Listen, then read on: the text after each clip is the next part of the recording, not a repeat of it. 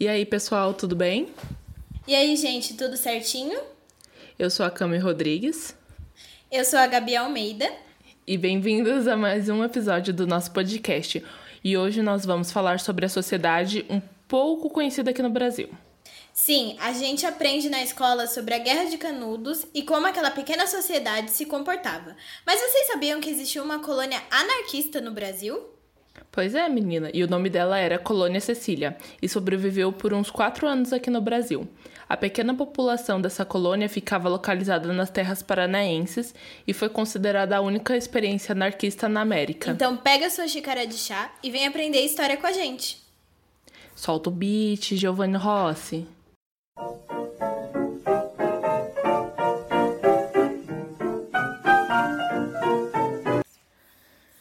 Antes de tudo, é importante falar que todas as informações deste episódio fazem parte de uma reportagem da BBC Brasil. Entre amor, amor livre e fome, a vida na colônia Cecília, uma mal-sucedida experiência anarquista do, do Brasil, publicada em 14 de junho de 2020. Como sempre, vamos deixar os links das matérias e artigos que a gente usou como fonte na descrição do episódio ou é, na thread do Twitter. Então siga a gente nas, nas nossas redes sociais, que é o Chacê História, arroba Chacê História, que é tanto pro Twitter quanto pro Instagram, tá? Exatamente. E para começar, a gente vai começar explicando o que é o anarquismo. Depois a gente vai falar quem foi o, o líder desse movimento, né, o Giovanni Rossi. E por último, explicaremos como era a vida das pessoas nessa comuna. Então, vamos lá. Para começar, vamos entender em que momento a ideologia surge. Ela surge durante é, no final do século XIX é, e as primeiras décadas do século XX, num cenário em que a imagem da igreja estava bem manchada para algumas pessoas. Então, por isso a ideia do mundo livre do Estado, da igreja e do capitalismo, ela se fez bem atrativa, né? Porque as pessoas estavam cansadas desse, dessa questão da opressão. É, elas vinham de um momento de, de muita dor, né? Então, Principalmente por conta da Idade Média, né? Exatamente. E o anarquismo é uma ideologia de caráter socialista e revolucionária, e ela se fundamenta em princípios determinados baseados em uma crítica de dominação e de uma defesa de autogestão.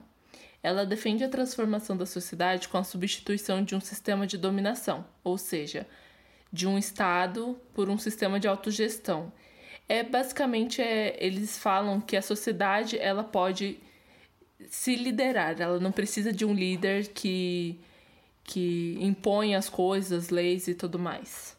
Sim. E a gente vai explicar é, mais especificamente possível para vocês conseguirem entender, tá? Então a gente usou como base uma videoaula é, sobre o anarquismo do canal Leitura Obriga, Obriga História, que esse canal é formado pelo Iclis Rodrigues, que é historiador e mestre em História, a Luana Jales, que também é historiadora, e a Mariane Pisani, que ela é formada em Ciências Sociais, e todos são formados na Universidade Federal de Santa Catarina. Nós vamos deixar o link da, do, da videoaula, tanto na descrição do episódio quanto na thread do Twitter. É sempre bom avisar. Então, depois que a gente deu nossos os devidos créditos, né? Vamos para a questão do anarquismo. O anarquismo é uma ideologia que possui muitas vertentes e também tem muitos autores, e por isso as ideias meio que entram em conflito. Mas, como a Cami já disse, o, o central deles é que o movimento está ligado ao coletivo e ao, ao, ao indivíduo.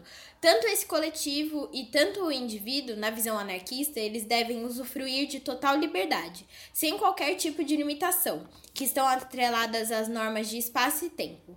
Mas aí, e aí, Camis, o que é liberdade para os anarquistas? Então, a liberdade para os anarquistas está ligada à não opressão por qualquer tipo de autoridade mas são aceitas algumas limitações, como é o caso da natureza, do bom senso e da vontade da comunidade em geral. Então, eles, para eles, é, não ter um, um líder, um, um sistema estadual, assim, é liberdade, mas assim, a, a, qual é o limite disso, né? A Gabs vai explicar um pouco melhor, assim.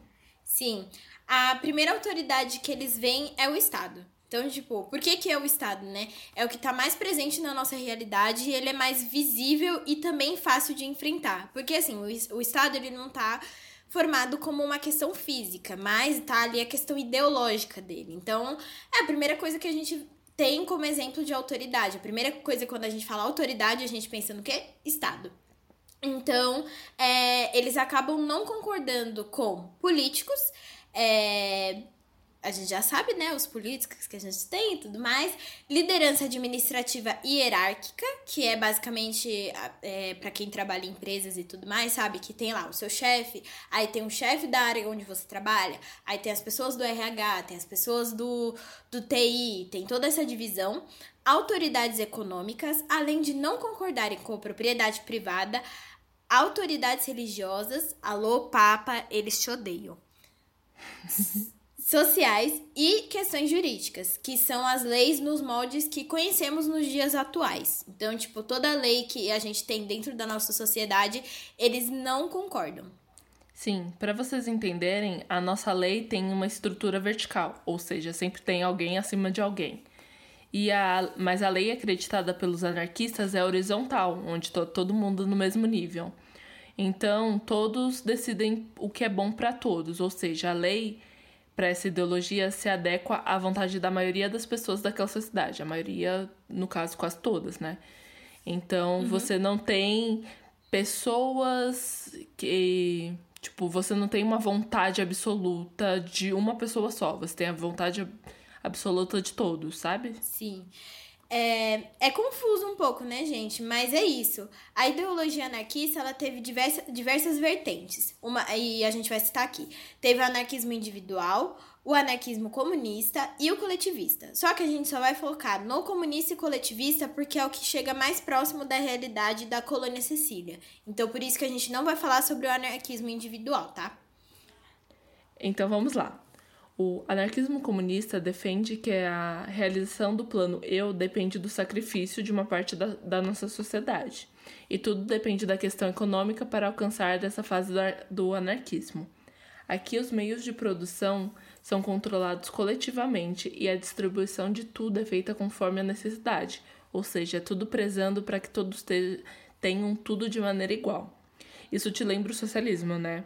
Mas a diferença é que os comunistas acreditam que para se romper o Estado vertical e dar a, as linhas de produção para a base da pirâmide, e que seria da, da massa da população, como os operários, os excluídos da sociedade e todas as pessoas que estão à margem do, da sociedade em si. Então, pra, era tudo isso era feito para poder alcançar o socialismo como um governo vindo de baixo para cima. Então você tem uma parte também que acredita que você, para que isso aconteça, você ainda tenha que ter um, um momento de governo ditatorial para as pessoas entenderem isso. Já os, os anarquistas acreditam que essa ruptura precisa ser imediata. Então você pega a sociedade e quebra ela de uma vez, entendeu?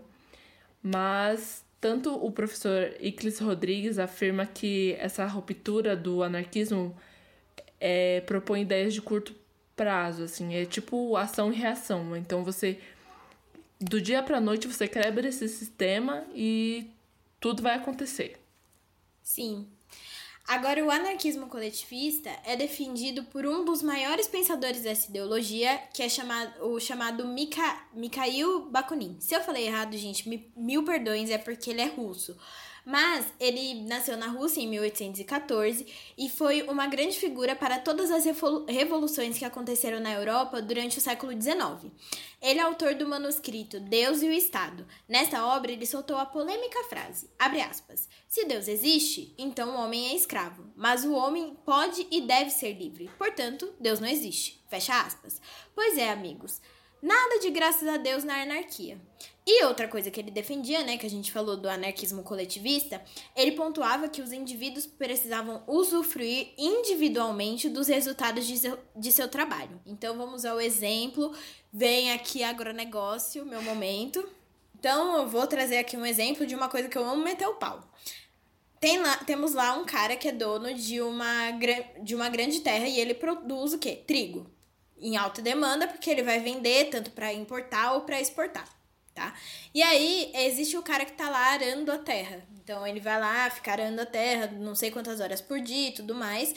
E ele meio que ajuda na produção do trigo. Só que aí, o que, que o Bakunin fala? Basicamente, tipo, essas pessoas, elas não acabam tendo acesso a esse trigo depois, porque ele é vendido para outro lugar. Então, o que o Bakunin defende é que essas pessoas, na verdade, produzem e devem consumir. Como a agricultura de subsistência, que acontece que eu, eu e a Cami já fez até um trabalho, que a maioria das vezes, quando a pessoa produz esses, esses produtos orgânicos, elas mesmas consomem ou vendem é, em feiras, etc., mas é para autoconsumo. E é isso que ele defende, que é essa questão de você consumir aquilo que você produz. É muito é, parecido com a ideia do Marx. É, eu lembro que meu professor falava que, é, tipo assim, o cara trabalha na fábrica da Ford, mas não dirige um, um carro da Ford, sabe? Sim, é tipo. Você fazer uma coisa que você nunca vai tocar. Imagina um cara que tá, trabalha na Ferrari, então. Exatamente. Tipo, você tem, tem. Não tem a proporção, não tem um equilíbrio. Você faz, uhum. produz, consome, sabe? Sim. Você vê a desigualdade aí, porque você tem. Você produz, mas você não consegue comprar. Tipo, uhum. qual é o equilíbrio nisso, né? É.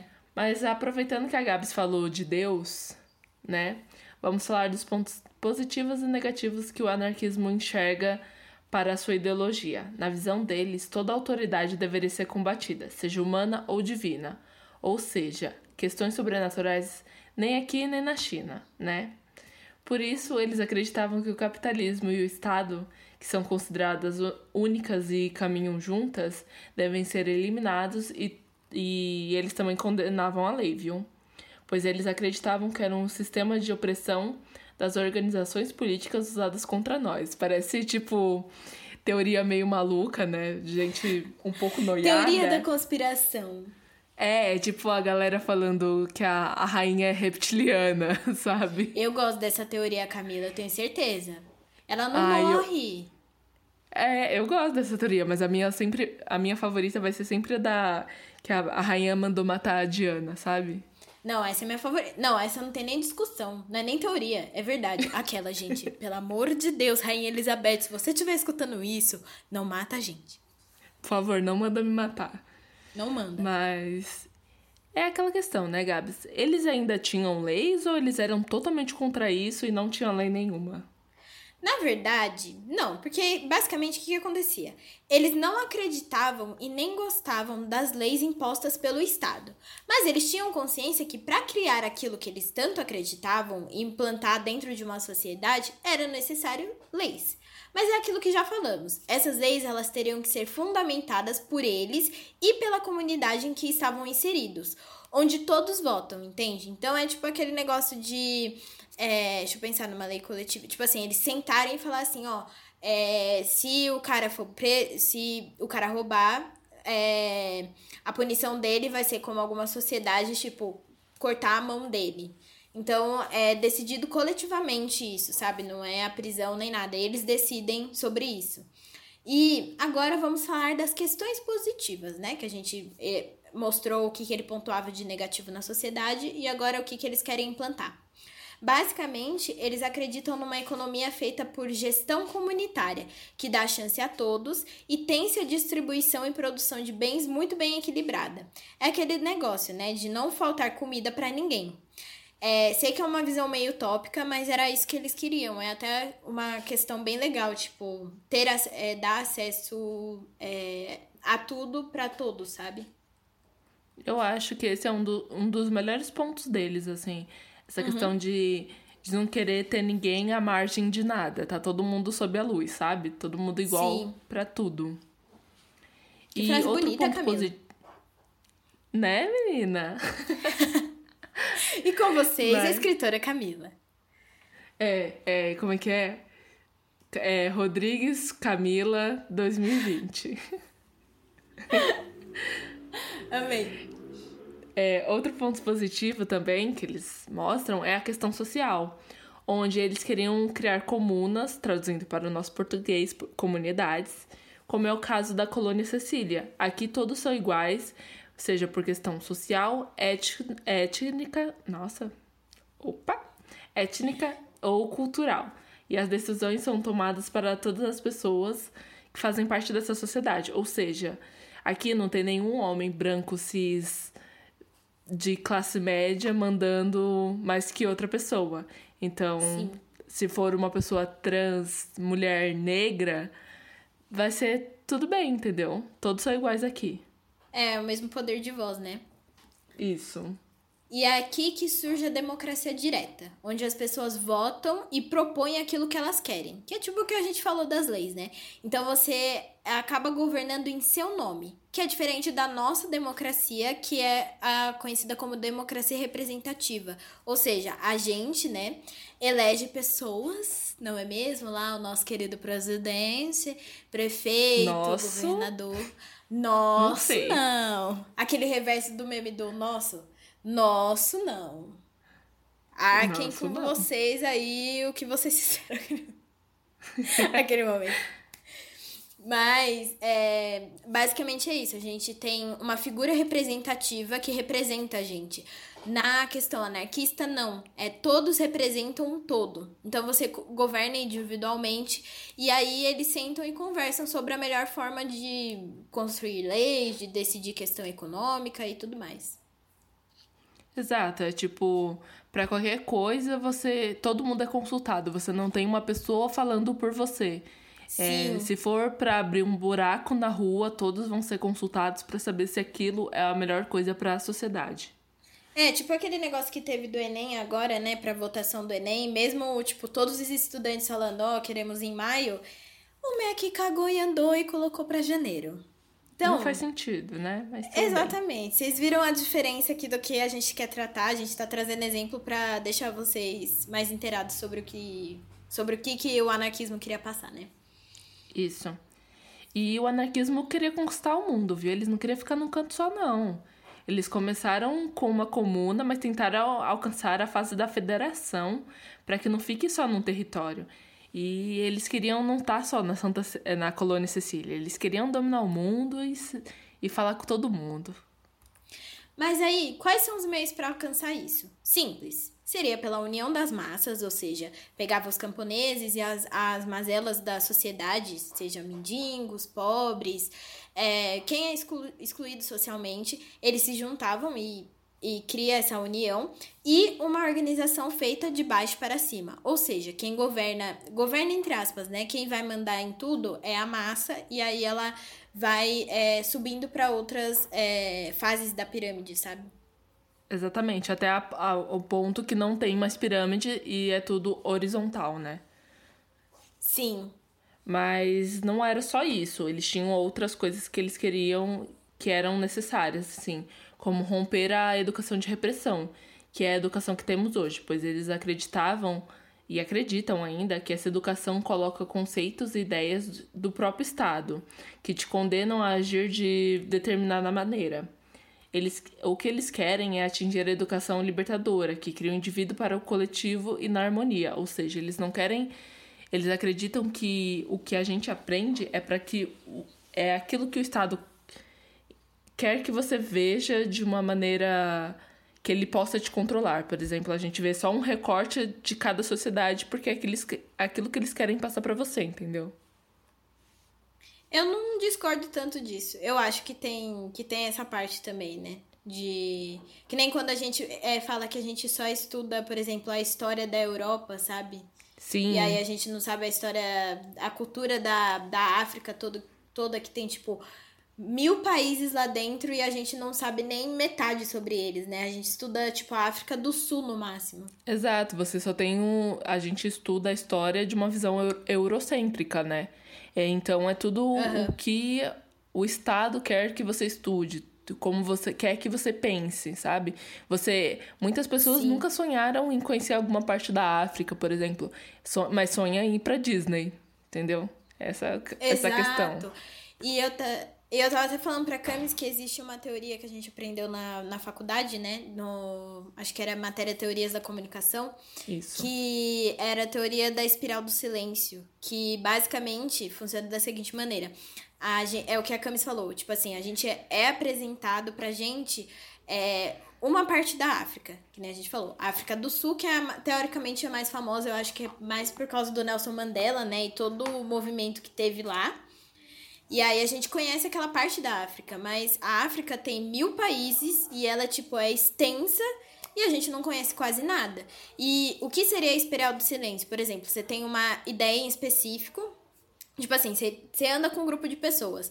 E aquelas pessoas acham que roxo é uma cor. É, a melhor cor do universo. E você não concorda com isso.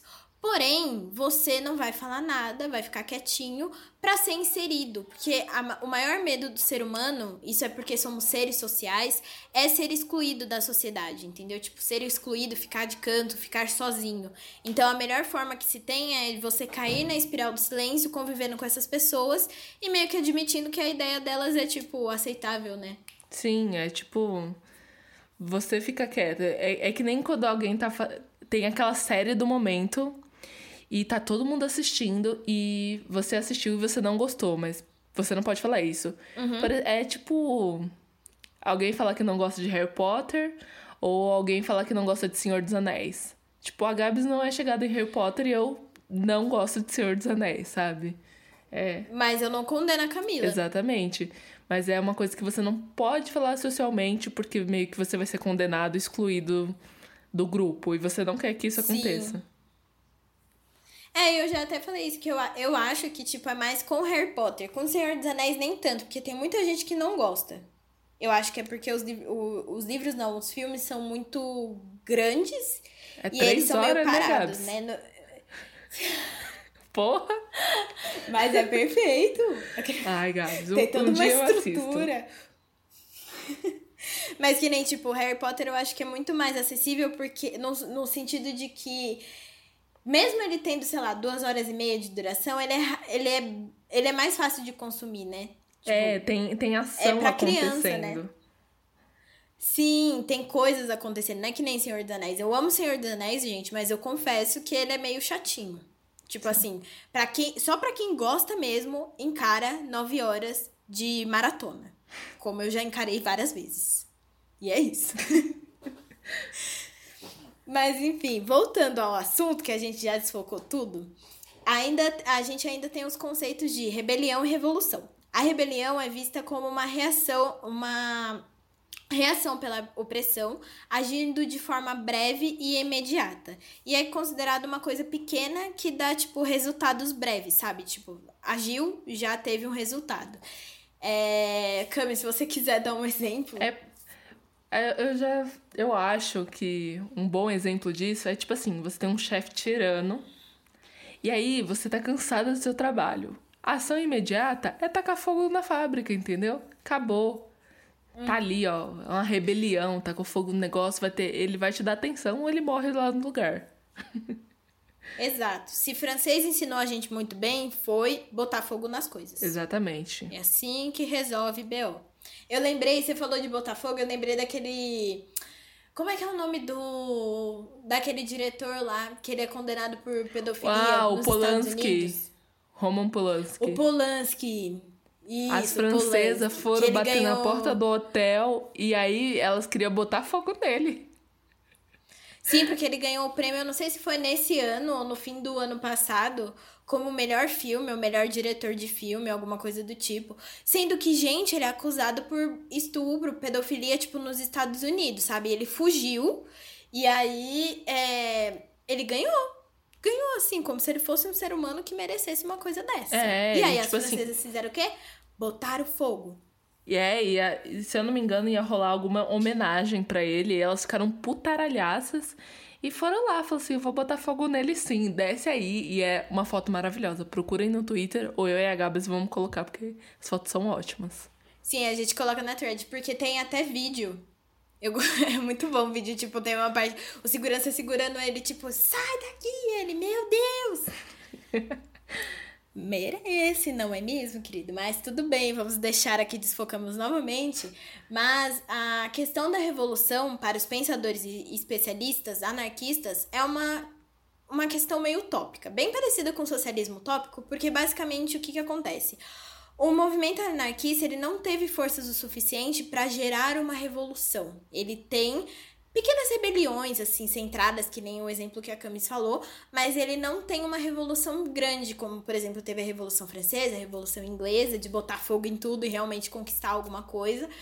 E não, e também porque chega meio que contraditório com que a, a o que a, a questão deles é, vendem, é, porque basicamente eles querem quebrar uma autoridade impondo outra autoridade em cima. E é contraditório. Então, por isso que eles falam que é, o máximo que chegou foi a pequenas rebeliões, mas nunca uma revolução. Sim, exato. Por isso que as ideias quase não saíram do papel. É, mas a gente tem pequenas rebeliões com característica desse tipo. Botou fogo, mas a chama foi, logo foi apagada, sabe? São vários pontinhos uhum. que não somaram o suficiente, tiveram força suficiente para atacar fogo na fábrica, sabe? Ah, tá tudo uhum. ali, só é como se tivesse só atacado fogo na sala do seu chefe, mas ele pode passar para outra sala, entendeu? Exato. E é, vemos uma questão. E aí? O anarquismo sumiu, morreu, onde ele está, quem é ele? Aquela coisa bem Globo Repórter. Mas basicamente ele, ele teve sua força durante o século XIX até o século XX, mas nos anos 60 ele ainda estava presente, só que ele foi reestruturado e aí ele tira essa parte meio radical dele e vira um pouco mais tranquila, né? Só que a gente não vai focar muito nessa parte, porque a gente já apresentou o que precisava sobre o anarquismo para vocês entenderem a colônia Cecília, entender por que, que ela era estruturada dessa forma. E, mas se um dia, se vocês quiserem, a gente pode fazer um episódio falando sobre o anarquismo é, atual, o anarquismo contemporâneo, se existe ainda, onde ele está, como ele vive, né? E, mas é isso, e agora a gente vai entrar na parte da colônia Sicília. Então, antes de falar sobre a colônia em si, a gente vai falar sobre a, a mente por trás da colônia Cecília, que é o Giovanni Rossi. Ele foi o líder dessa empreitada para o Brasil, né? Então, Giovanni Rossi, ele nasceu em 11 de janeiro de 1856, na cidade de Pisa, que fica na Itália. Ele era filho de um pai advogado e uma mãe que vinha de uma família tradicional de médicos da cidade de Pisa. Ele cresceu numa família considerada liberal mas ele contrariou todos os desejos do pai, dos pais, né, ter uma carreira mais tradicional, e ele escolheu estudar agronomia e veterinária na Escola Supernormal de Ensino Superior de Agronomia, onde ele se formou, né, em cirurgião veterinário. E foi durante essa época, né, de universitário, bebidas, loucuras, que ele teve acesso à literatura socialista é, anti-autoritária e ele começou a fazer parte de um clubinho socialista clandestino na cidade de Montes... Nossa, pera. Montescudaio. Isso. E aí, entre os anos de 1878 e 1891, Giovanni Rossi criou um pseudônimo, que ele chamou de Cardias.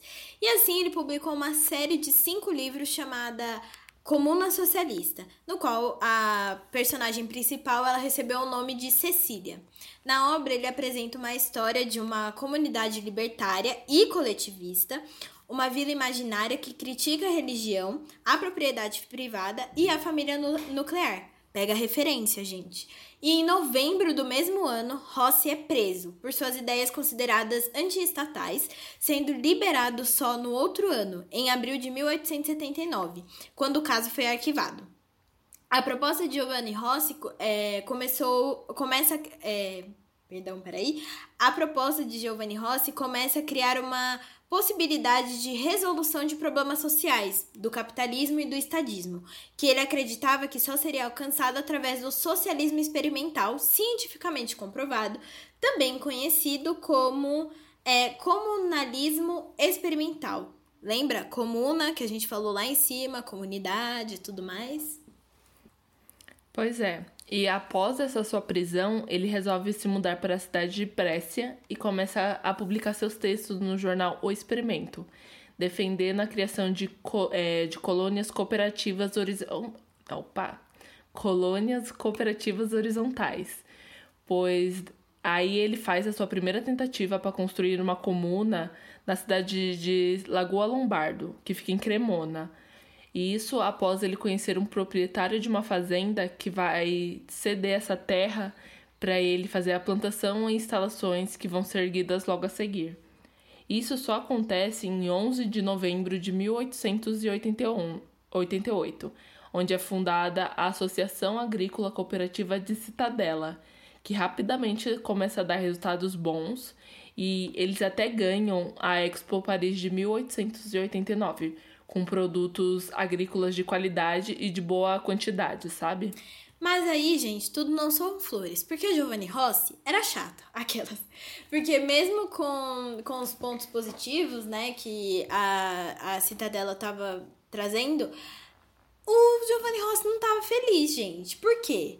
Porque é, a Citadela, ela funcionava como qualquer outro tipo de sociedade contemporânea.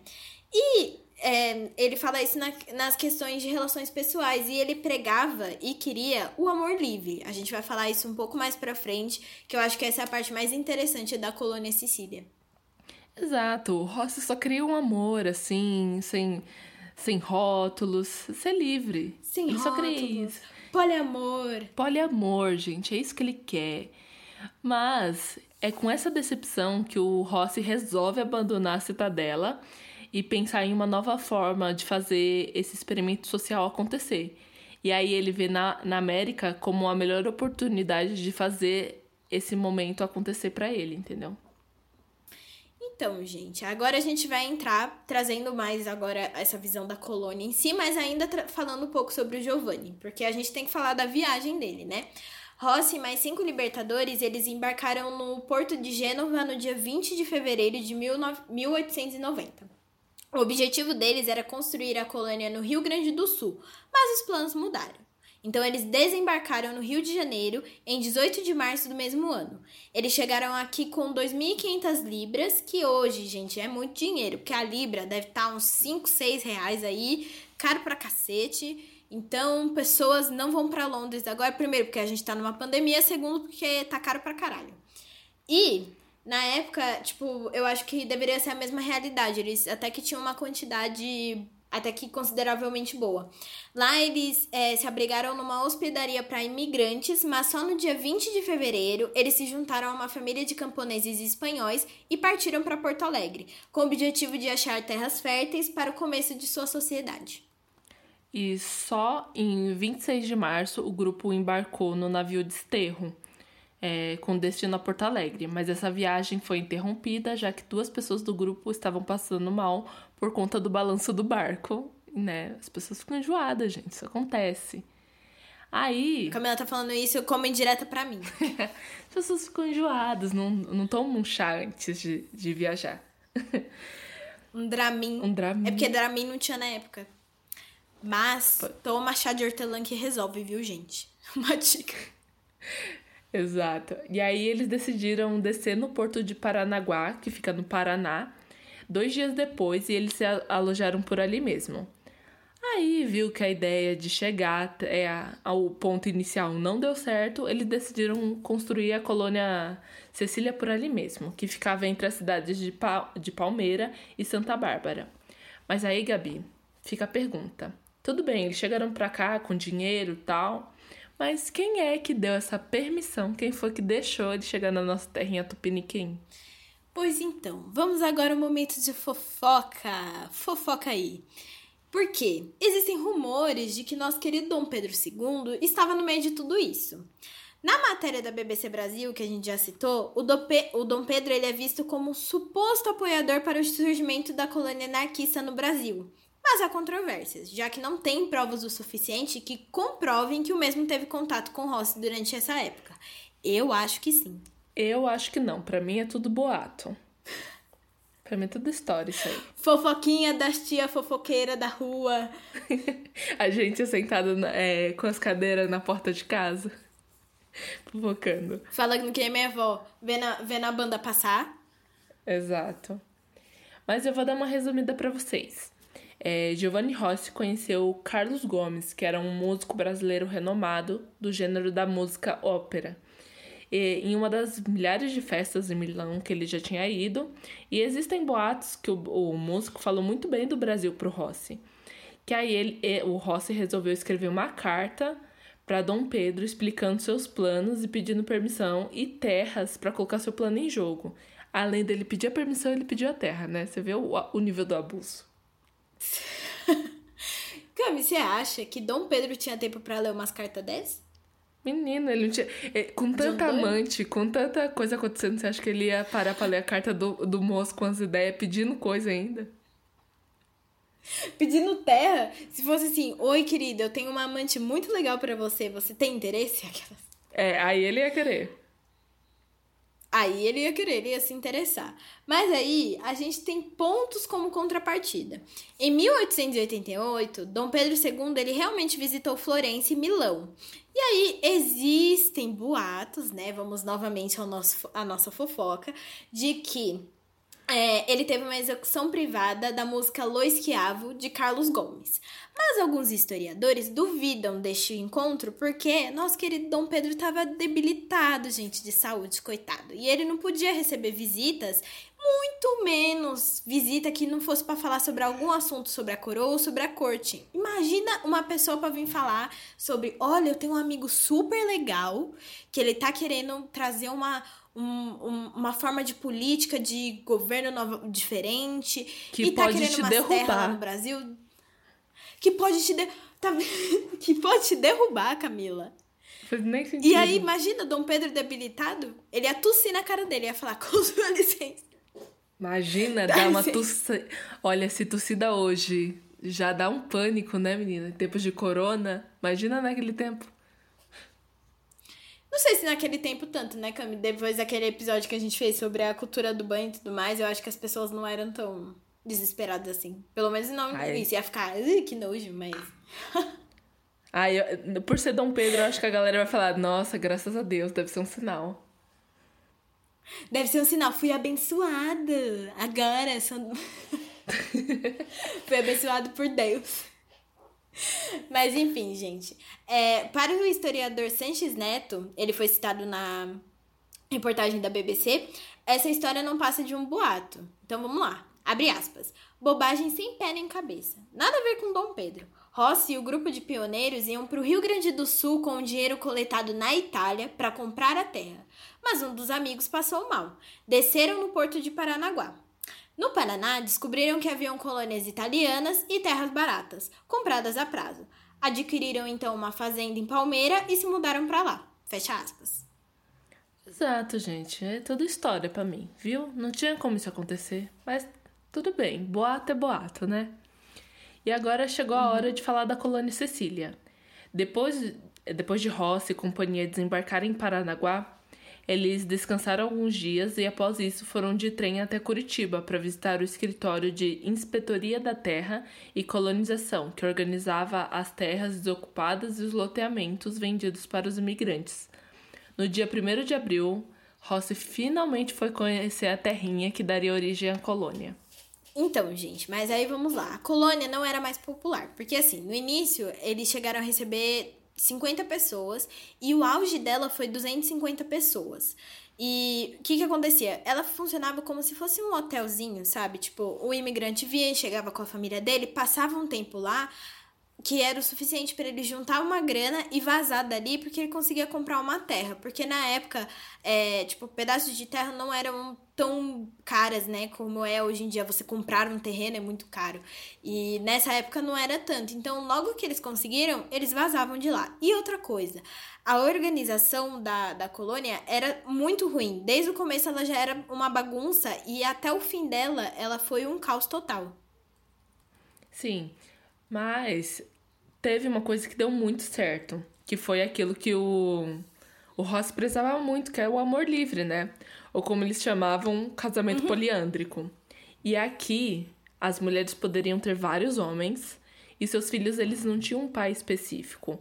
Eles eram chamados de filhos da colônia. Então a gente foi lá, deu uma pesquisada para saber como é que funcionava e descobrimos que no Himalaia esse costume era bem presente até 2010, quando achamos uma reportagem feita pelo G1 publicada no mesmo ano. No Himalaia, o, ca o casamento poliândrico funcionava como um controle de natalidade, porque as mulheres tinham cerca de 6 a 7 filhos por família, né? Família, elas e os filhos, né? Porque você não tinha um homem seu. E as mulheres também, uhum. elas tinham.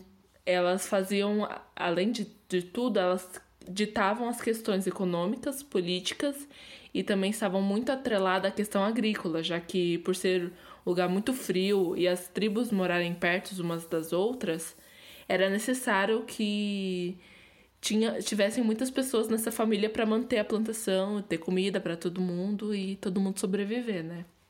Uhum.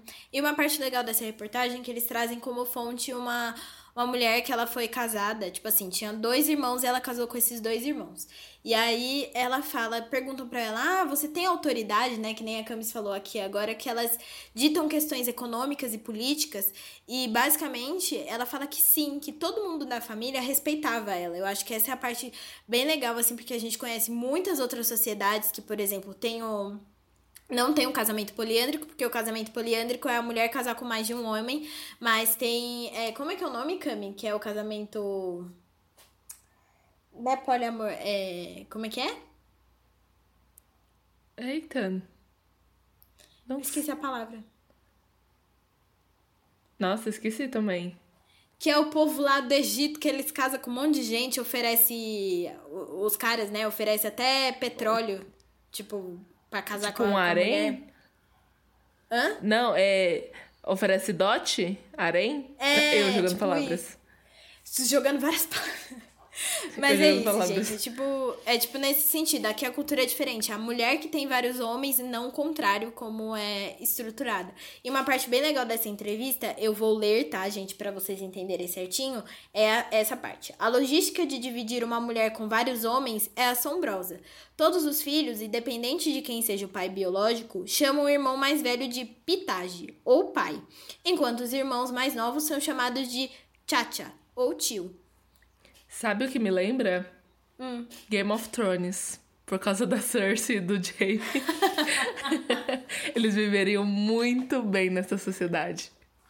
Muito, Camila. Você quer contar pro pessoal que nunca assistiu Game of Thrones porque é essa referência? Então, em Game of Thrones, é, tem dois irmãos, o Jaime e Cersei, é, o Jaime e a Cersei Lannisters. E eles são irmãos. Só que assim, eles têm um caso. Eles são irmãos gêmeos e eles têm um caso e eles têm filhos. Então, para eles não é nada de diferente. Três é. filhos, entendeu? Não seria nada de diferente. É, porque os, o, os filhos, né, teoricamente chamavam o pai de tio. Exato. Aquele polêmica. E eles demoraram pra E aí a né? Cersei também tinha vários homens, né? Pra subir no poder aí. É, eu, essa é a parte que eu fico mais chateada. tipo assim, eu não Ai, concordo com o incesto nem nada, mas eu fico chateada porque o Jamie gostava muito dela. E, tipo, destruiu Gabi, o coração para de passar pano pro Jamie. Gente, Camila, você tem que me entender. Quando você lê o livro, você vai entender porque que eu, eu defendo ele. Ai, Gabi. Quem, quem assistiu Game of Thrones e lê os livros, por favor, comente, porque a Camila sempre me xinga porque eu defendo o Jamie. Mas eu vou defender. E depois vem reclamar do final com a gente, que a gente tá sempre disposta a isso. É, exatamente, gente. Estamos aqui para reclamar do final ruim que essa série teve. Mas aí, voltando aqui ao assunto, para vocês terem uma noção, Giovanni Rossi, ele chegou a ter uma mulher que ele dividiu com outros dois homens. Então, olha só, ele finalmente conseguiu aquilo que ele queria que é o amor livre. Exatamente. E o Rossi, ele fazia muito, ele estava muito orgulhoso do projeto dele, que ele chegou a fazer propagandas em jornais italianos sobre o quanto a colônia estava prosperando, se tornando algo grande e muito bom, meio que convidando o povo de lá para vir para cá, né? Mas essa realidade era outra, né, gente? Ele estava mentindo para os outros, porque muitas pessoas nem sabiam cuidar da terra para a plantação e eles tiveram problemas de infraestrutura.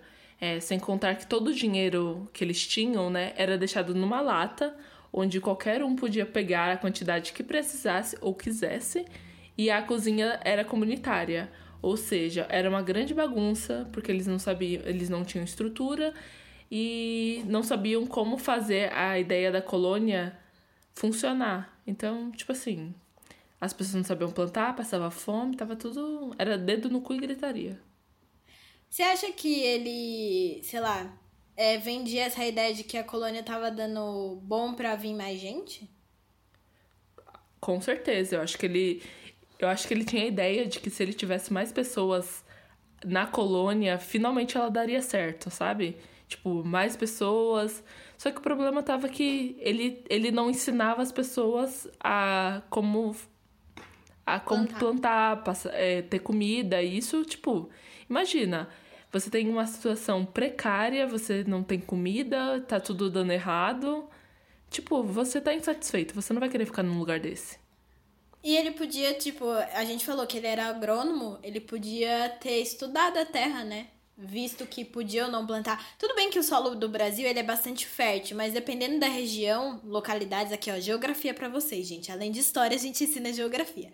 É, dependendo da localidade do Brasil, tem algumas coisas que é, são mais. Tipo, dá para plantar, mas não vai ser a melhor coisa do mundo, entendeu? Então você tem que entender do solo para saber, ó, aqui dá para plantar uma batata, um milho, trigo. É que trigo planta em qualquer lugar, mas é, para ter um trigo de boa qualidade depende muito da região do, do Brasil, né?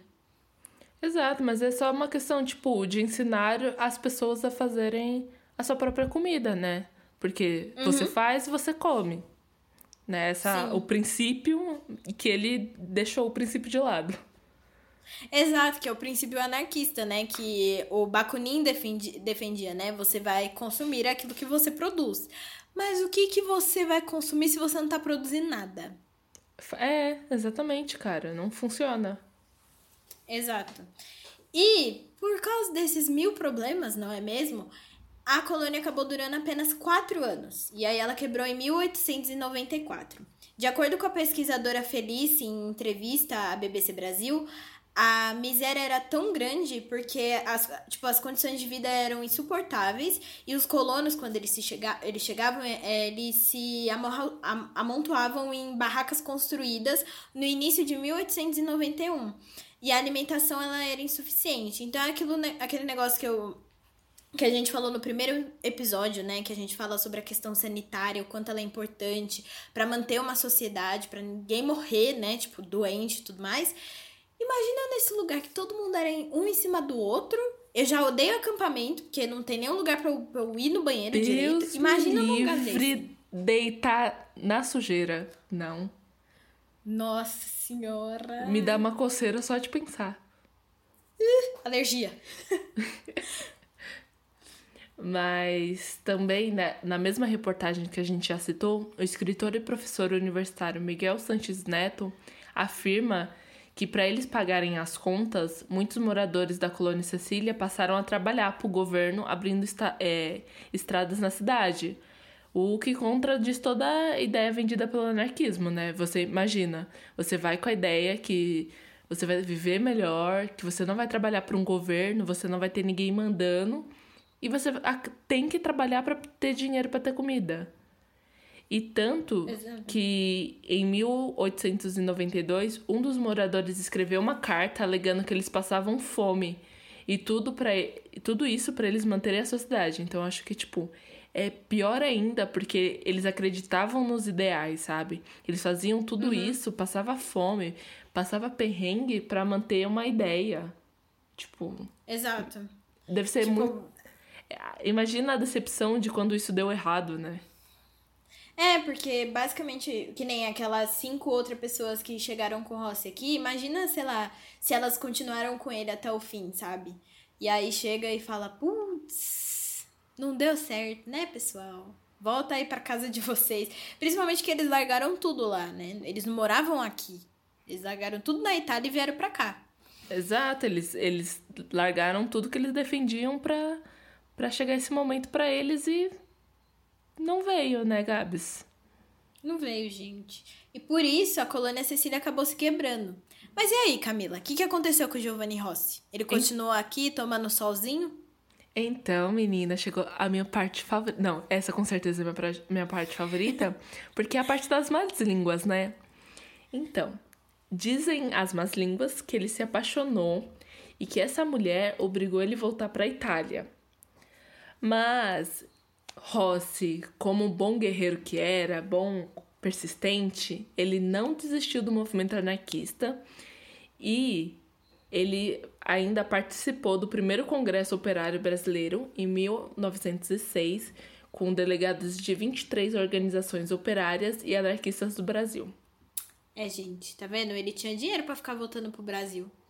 Acho que ele era rico, vendeu tudo aqueles livros dele Sim. lá e aí conseguiu se manter vindo pro Brasil várias vezes. Não, ele tinha dinheiro e tempo, né? Porque viagem de barco demora, né, gente? Demora muito. A gente falou no começo que ele, ele é, pegou na Itália em fevereiro, chegou aqui em março. No finalzinho eu de março. Eu ia morrer ainda. dentro de um barco. É, meu. E tipo, ai, gente, é, eu acho muito legal a ideia que ele trouxe, né? Principalmente quando a gente estuda o anarquismo em si. É interessante a ideia, tudo que eles trazem, toda essa questão do coletivo, de realmente trazer as coisas iguais para todos. Mas é falho, porque que nem é, foi a única experiência anarquista na América. E deu errado. Exato, você tem.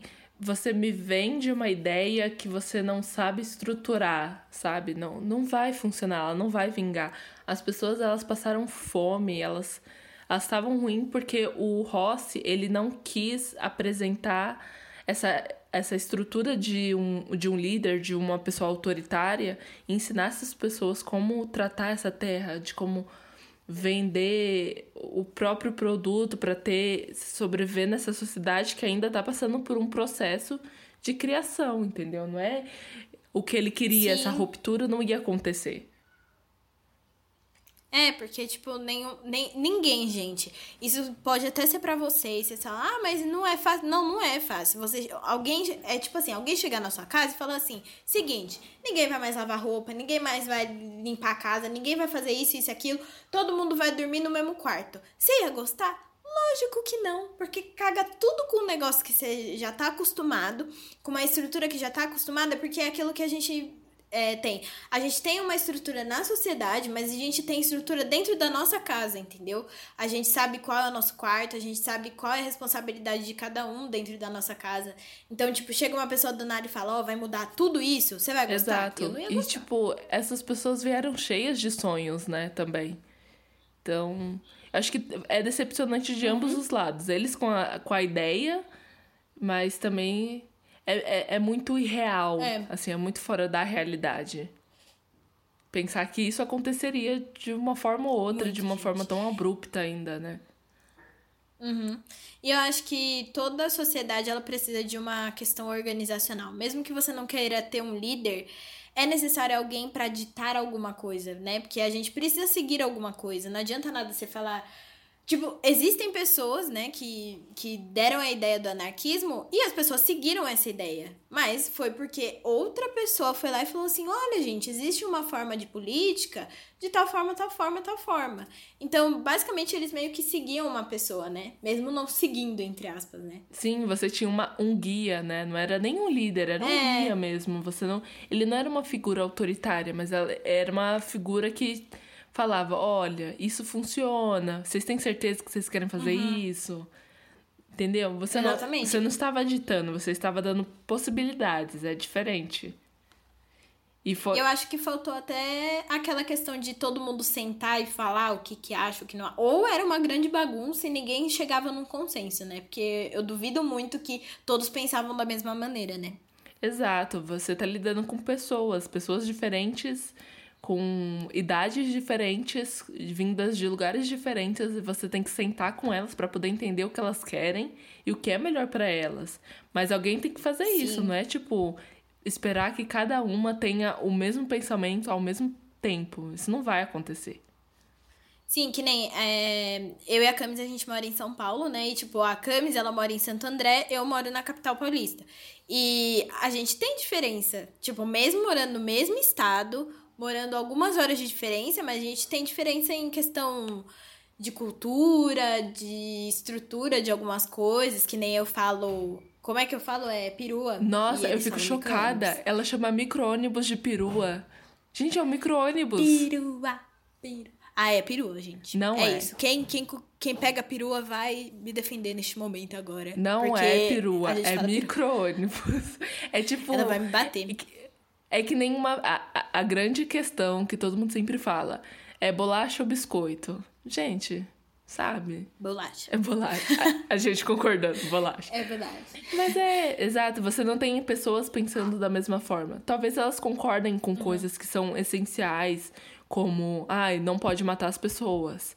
Ah, tem que ter água pra todo mundo, mas qual é a quantidade de água certa pra todo mundo, sabe? Qual é a divisão certa? Sim. E também tem essa, e tem uma, tem uma questão que é muito importante. É, a gente tá falando de igualdade, de equidade, porque nem tudo que é igual é, é justo pra todos, né? Exatamente. A gente tem, Tem, tem esse debate, né, ainda. E eu queria trazer só uma última curiosidade aqui, que também é, não sei se é uma fofoquinha, mas antes da gente fechar, é, existe um livro que a gente, na hora que a gente estava pesquisando, a gente achou que foi o Anarquistas Graças a Deus, que ele foi escrito pela Zélia Gattai. Não foi a pela Zélia Inês. Gattai, ela... é- Não foi pela Inês, mas Inês Brasil não está aqui escrevendo esse livro, gente. Mas Zélia, é, Zélia Gattai, ela é citada na reportagem da BBC porque ela teve outros escritos dela, né? Eu acho que foi até nesse livro que ela fala que o avô dela era anarquista e ele recebia as cartas do Giovanni Rossi. Então ela teve acesso a essas cartas, ela lia essas cartas e tudo mais. E, gente, ela foi casada com o Jorge Amado. Sim, o escritor Jorge Amado, que escreveu Capitães Areia, que escreveu um monte de obra aí muito maravilhosa. E quando ela, ela virou escritora só quando ela era mais velha. E o Jorge Amado virou pra ela e falou assim: Menina, vem cá, por que, que você não escreve sobre as histórias da, da sua família, da sua vida quando você era criança? Porque é muito interessante, é muito legal. Eu tenho certeza que todo mundo gostaria de ler. E o livro fez um puta sucesso na época. Sim. Você devia seguir o exemplo, Gabs. Escrever um, um, um livro sobre a sua família. Eu tenho certeza que vai render, viu? Barracos em Caraguatatuba City. É, Caraguá, Caraguaenses, graças a Deus. Eu acho que eu vou gostar. Vai ser top. Uma homenagem à minha família que é doida e que não faz sentido nenhum. Imagina, eu ia amar as histórias da. os capítulos da Voodoo com, com a tia Solange. Exatamente. E, gente, é, eu falei que eu ia sempre trazer uma história de- da minha família num episódio, só que esse eu acho que não encaixa nenhum. Porque não teve nenhuma pessoa da minha família anarquista. Só teve uma coisa que eu contei pra Camis aqui, que diz Vodu, dona Duzina, se você estiver escutando o podcast, um beijo para você. E ela, ela conta que o avô, o, o meu bisavô, né, o pai dela, ele tava na Revolução de 1930, ou seja, a favor de Getulinho. E aí ela é de Juazeiro da Bahia e ela veio pra cá com quatro anos. Então, tipo, ele foi buscar elas depois da, da Revolução que aconteceu. E aí é o que ela diz, né, gente? Eu não sei se realmente aconteceu isso, porque ela era muito novinha. Mas é uma das coisas mais legais, assim, que pelo menos tem, assim, da minha família que realmente fez parte de um movimento e tudo mais. Olha, eu gosto de uma família engajada, viu? Nossa. Essa família é tudo pra mim, gente. Vamos aos movimentos. Vou fazer o livro, gente. Quem sabe um dia a Gabriela Autora vai lá, tá esse, é, como é que é? Autografando os livros. Imagina, Gabi, ia ser incrível com a sua família. A Evadu sentada atrás, Ai, gente. Me xingando, xingando, com mas lá Não, e a presente. capa é tipo a- o, o tabuleiro do Ludo, né? Ai, ia ser perfeito. Nossa, Camila, ia ser perfeita. Imagina? Ia ser tudo pra mim. Tudo, mas enfim, gente, voltando ao assunto, é, o que, que aconteceu com o Giovanni Rossi, né? Ele acabou morrendo aos 83 anos em sua cidade natal, em Pisa. E vale ressaltar que, mesmo sendo um fracasso, a colônia Cecília ela serve de exemplo para muitos historiadores e pesquisadores entenderem como o ser humano convive no coletivo. Então, Fracassou? Fracassou. Mas é, tipo, o anarquismo, ele acabou criando essa pequena sociedade, né, que foi um, um do, uma das ideias dele que a gente até falou. Cria-se a comuna para depois entrar as federações. E a comuna é um ótimo exemplo de estudo, né, para você é, entender uma sociedade que não tinha um representante, não tinha questões governamentais, tipo é, democracia, neoliberalismo, liberalismo controlando ali, né? Era tudo tudo de todos e de todo mundo, né? Exato. Eu acho que todo experimento, todos não, né? Mas grande parte dos experimentos sociais são válidos, assim.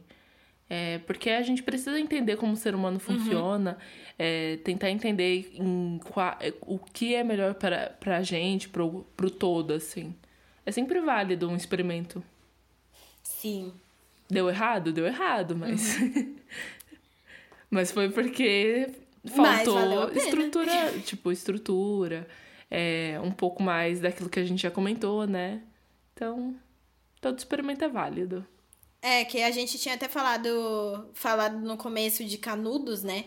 Que por mais que ela tenha sido uma sociedade pequena, ela tinha uma estrutura muito boa. E eles tinham até um líder, né? Que é, tava ali, mas ele tinha consciência das coisas que eles queriam, que era a parte da, de viver na, na área rural, de tudo para todos. Só que era uma estrutura, tipo, incrível, assim. Tanto que o meu professor de literatura, quando a gente estava debatendo sobre isso do, durante o ensino médio, ele até falou: Imagina se não tivesse a Guerra de Canudos e se Canudos tivesse sobrevivido, né? E aí, é... como seria a sociedade brasileira nos dias atuais? Tipo, a Exato, você dela. tem uma sociedade que ela nasceu e foi criada assim.